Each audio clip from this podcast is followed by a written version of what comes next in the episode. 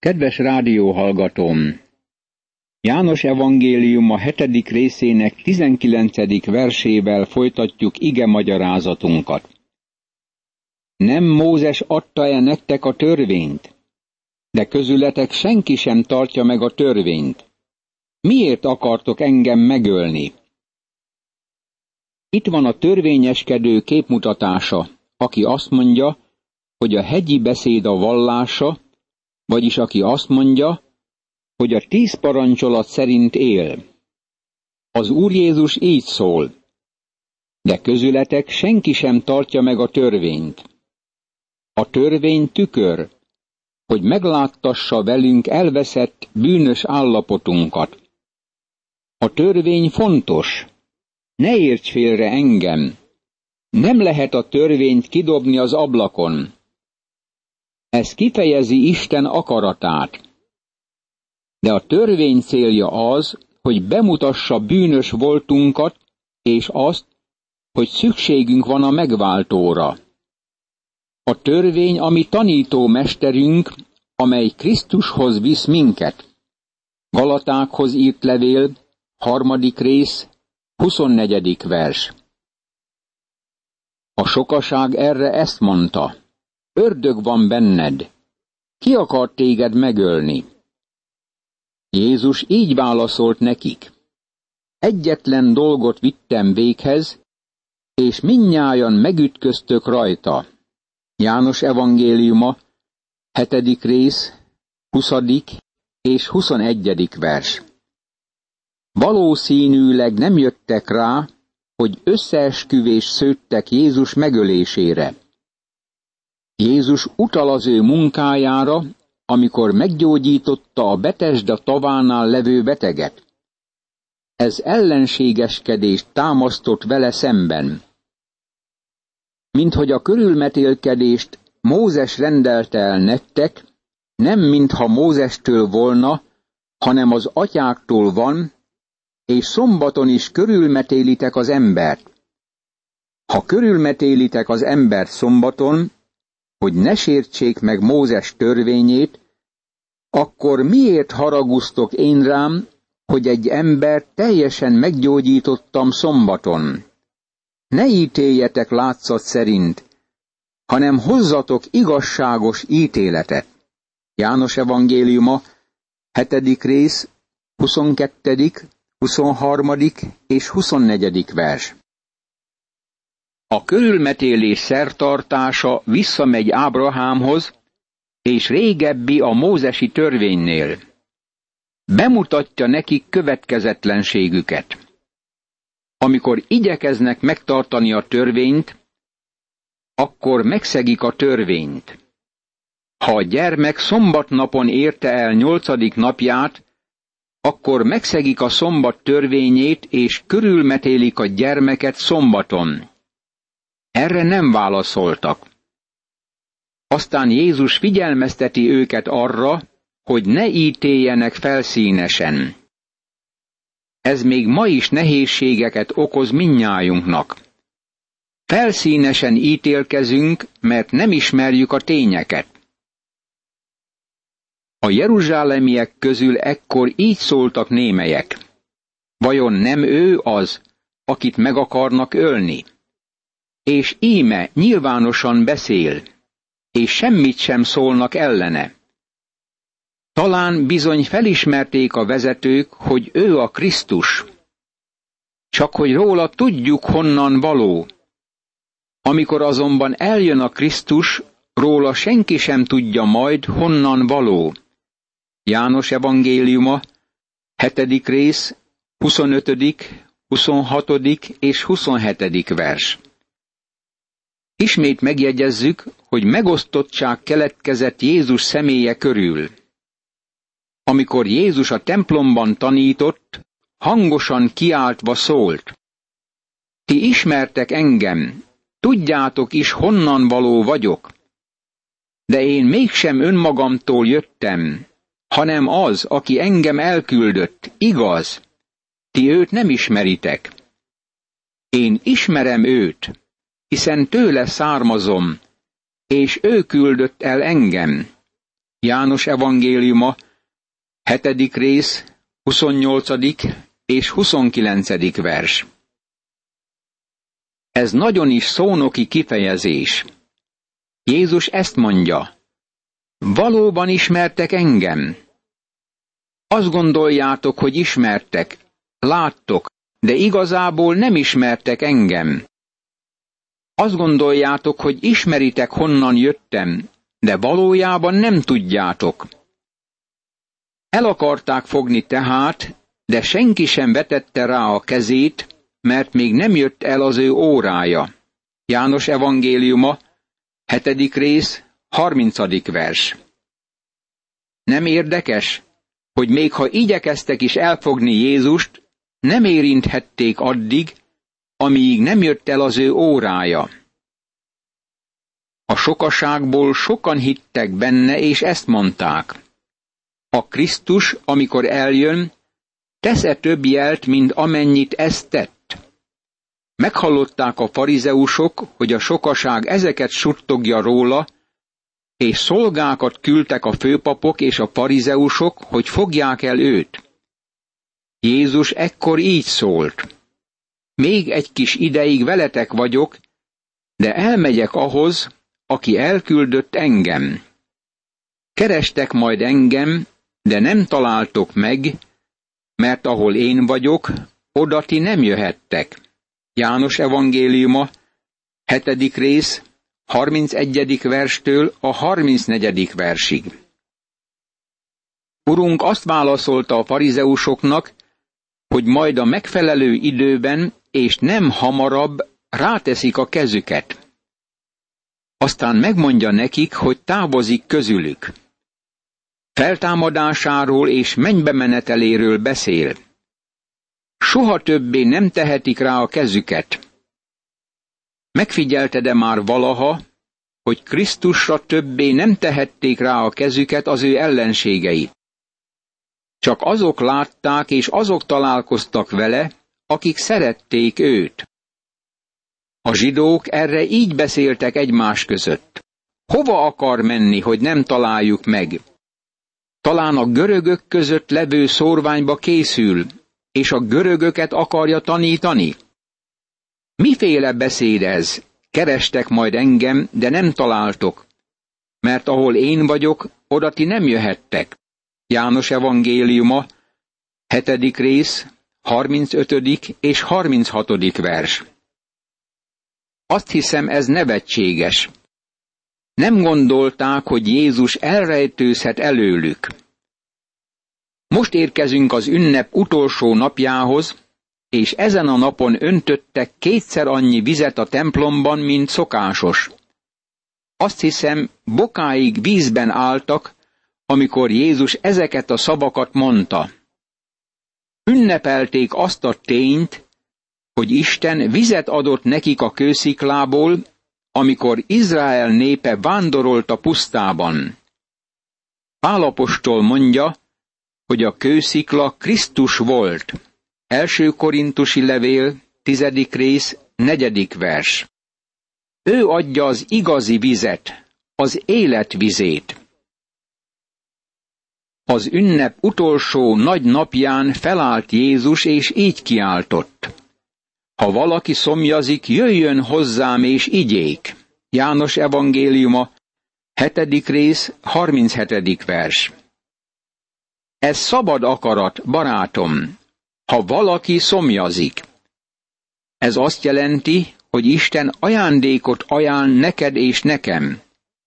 Itt van a kiválasztás is. Ha valaki szomjazik, a kérdés ez, szomjazol?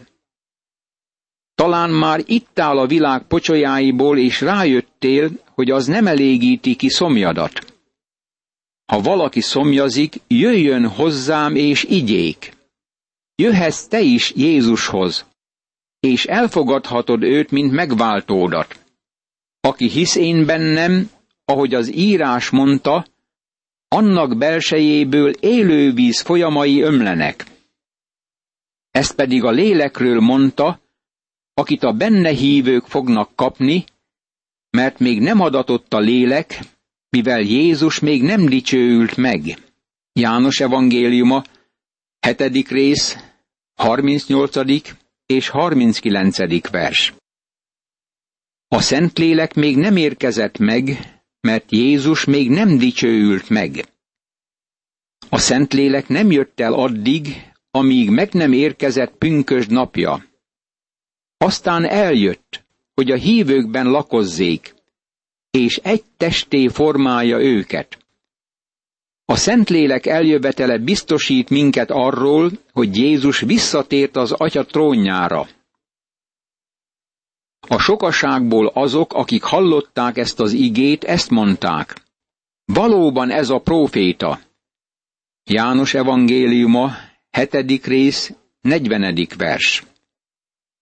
Egyesek hittek benne és hozzáfordultak. Ittak és megelégedtek. Mások így szóltak. A Krisztus ez.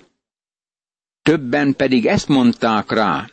Csak nem Galileából jön el a Krisztus. János evangéliuma, hetedik rész, 41. vers. Ma is ugyanez történik. Egyesek hisznek, mások nem hisznek. Nem az írás mondta-e, hogy Dávid magvából és Betlehemből, abból a faluból, ahol Dávid élt, jön el a Krisztus? Ellentét támad tehát miatta a sokaságban. János evangéliuma, hetedik rész, 42. és 43. vers. Ő Dávid magvából származott, és Betlehem városában született. Először ott érintkezett a földdel. Abban a szegény kis istállóban csoda történt a kis városban. Nem úgy történt az, mint ahogy a kis karácsonyi képek bemutatják. Betlehemből indult, de nem maradt ott földi szolgálatára. Ha ezek az emberek igazán meg akarták ismerni, akkor megtudhatták volna, hogy Betlehemben született, és hogy beteljesítette a proféciákat. Ő az, aki meghívja őket, hogy igyanak, de ellenkeznek vele. Mindig megosztottság támad az emberek között afelől, hogy kicsoda ő, amíg el nem jön uralkodni. Némelyek közülük el akarták fogni, de senki sem vetette rá a kezét. János evangéliuma, hetedik rész, 44. vers. Nem tehették, az órája még nem jött el. A szolgák ekkor visszamentek a főpapokhoz és farizeusokhoz, akik ezt kérdezték tőlük.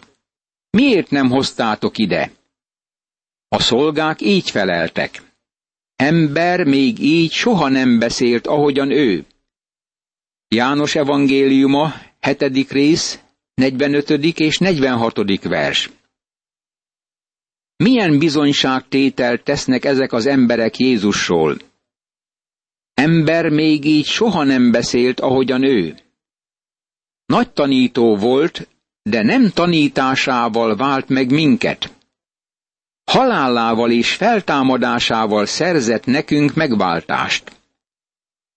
A farizeusok ezt mondták nekik. Titeket is megtévesztett? Vajon a vezetők vagy a farizeusok közül hitte benne valaki? De ez a sokaság, amely nem ismeri a törvényt, átkozott. Ekkor Nikodémus, aki korábban már járt nála, és közülük való volt, így szólt hozzájuk. Elítéli-e az embert, ami törvényünk, míg ki nem hallgatták, és meg nem tudták tőle, hogy mit tett? Azok pedig így válaszoltak neki. Talán te is galileai vagy? Nézz utána, és lásd be, hogy Galileából nem támad próféta. Ezután mindenki hazament. János evangéliuma, hetedik rész, 47. verstől az 53. versig. Nikodémus éjjel ment Jézushoz. Azt hiszem, hogy Nikodémus már azon az éjszakán Krisztusba helyezte bizalmát. Ő farizeus és védelmezi Jézust. nevetségessé teszik egy humoros mondással. Te is galileai vagy? Milyen gyalázat ez rájuk nézve? Mintha a városiak kicsúfolnák a falusiakat. Érdekes megjegyeznünk, hogy nem ismerték saját írásuk tényeit. Nem támadt próféta Galileából. Valódi értelemben ő nem Galileából, sem nem Betlehemből származott. Ő a dicsőségből jött. Gyermek születik nékünk, fiú adatik nékünk. A fiú a mennyből jött. Ezután mindenki hazament. Senki sem hívta Jézust az otthonába. Ez az ünnep estéje volt, de Jézus kiment az olajfák hegyére. Amennyire tudjuk, sohasem töltötte Jeruzsálemben az éjszakát. Mi a te helyzeted, barátom? Hazamész az otthonodba és kint hagyod Jézust? Vagy pedig elfogadott csodás meghívását, hogy az ő jelenlétének fényében és szeretetében élj? A nyolcadik fejezet azzal a történettel kezdődik, hogy egy asszonyt házasságtörés miatt vádolni kezdtek Jézus előtt. Jézus szokásos módszerét alkalmazza ezzel az esettel kapcsolatban is, és tanítást ad hallgatóinak. Éles összeütközés támad az úr és a vallásos vezetők között egy asszony miatt, és hogy mit kell vele tenni. Ebből az esetből kiindulva Jézus, a világ világossága, csodálatos tanítást közöl. Az asszony esetével az első tizenegy vers foglalkozik, és ez nem található a legjobb kéziratokban. Bizonyos vagyok benne, hogy tudod, hogy az új szövetséget az eredeti görög nyelvből fordították. Augustinus azt írja, hogy ezt a történetet azért hagyták ki több kéziratból is, mert attól féltek, hogy majd emiatt a házasság törése kapnak bátorítást az olvasók. De ha gondosan elolvassuk a történetet, meglátjuk, hogy ez egyáltalán nem támogatja a bűnt. Inkább elítéli azt. Mind tudományos, mind erkölcsi alapon ezt a történetet is Isten ihletett igéjének tekintjük. Jézus pedig kiment az olajfák hegyére. De korán reggel ismét megjelent a templomban, és az egész nép hozzá sereg lett, ő pedig leült, és tanította őket. János evangéliuma, nyolcadik rész, első és második vers. Ne felejtsük el, hogy az előző este gyűlése volt a Sanhedrinnek, és az emberek véleménye megoszlott azzal kapcsolatban, hogy Jézust mesiásnak tekintsék-e vagy ne. Nikodémus védelmezte őt. Mindenki hazament, és senki sem hívta meg Jézust az otthonába. Ő kora reggel visszament Jeruzsálembe, és bement a templomba, majd leült tanítani. Ekkor oda vezettek az írástudók és a farizeusok egy asszonyt, akit házasságtörésen értek, középre állították, és így szóltak Jézushoz. Mester, ezt az asszonyt házasságtörés közben tetten érték. János evangéliuma, nyolcadik rész, harmadik és negyedik vers. Mi lehetett volna még kegyetlenebb, durvább és brutálisabb, mint ez a cselekedet a vallási vezetők részéről? Amint az úr ott ült a templomi területen és tanította a népet, kívülről nagy riadalom támadt. Ott jöttek a vallási vezetők, és egy nőt vonszoltak ruhájánál fogva. A tömeg természetesen odafordult és látni akarta, hogy mi történik.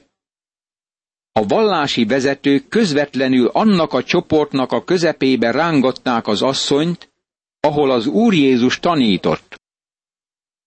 Oda dobták őt a földre, és kegyetlenül vádolni kezdték. ezt az asszonyt házasságtörésen kapták. Kétségtelenül vétkes volt az asszony. A paráznaság bűnébe esett. Urunk ezt a bűnt is elítélte, és végül azt mondta neki, hogy eredj el, és többé ne vétkezzél. Vádolói tökéletesen ismerték a törvényt.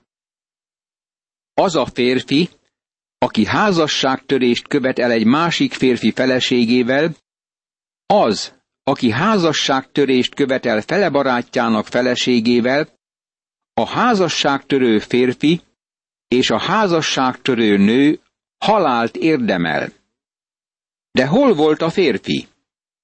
Az a tény, hogy nem vitték oda a férfit, nyilvánvalóvá teszi, hogy nem a törvény végrehajtása volt a szándékuk. Más ok miatt rángatták elő ezt az ügyet. Mózes azt parancsolta nekünk a törvényben, hogy kövezzük meg az ilyeneket. Hát te mit mondasz? Ezt azért mondták, hogy próbára tegyék, és legyen mivel vádolniuk őt. Jézus pedig lehajolt, és újjával írta fölre. János evangéliuma, nyolcadik rész, ötödik és hatodik vers. Igazuk volt Mózes törvénye tekintetében. Ezt a bűnt nem lehet kisebbíteni. A nőt meg kellett volna kövezni. Jézus zavarba akarják hozni. Vajon szembeszáll Mózessel? Valami mást mond, vagy valamilyen magyarázatot hoz elő? Ezzel csapdába akarták ejteni, hogy majd vádolhassák őt. Valójában nem akarták agyonkövezni az asszonyt. Jézust akarták megkövezni. Urunk természetesen tudta ezt. Nem volt szüksége arra, hogy bárki tanúskodjék az emberről, mert ő maga is tudta, hogy mi lakik az emberben. János evangéliuma, második rész, 25. vers. Ez a jelenet nagyon figyelemre méltó. A vétkes asszonyt odadobják Jézus elé. A tömeg nem törődik zavarával, érzéseivel, hanem inkább gyalázza, csúfolja, és még jobban megalázza. Imádkozzunk! Uram Istenem, köszönöm, hogy te nem szégyeníted meg a bűnöst, hanem hívod magadhoz, és bűnbocsánatot kínálsz neki. Én is így nyertem bűnbocsánatot tőled az Úr Jézus Krisztus érdeme alapján, amiért hálás vagyok neked egész életemben. Ámen.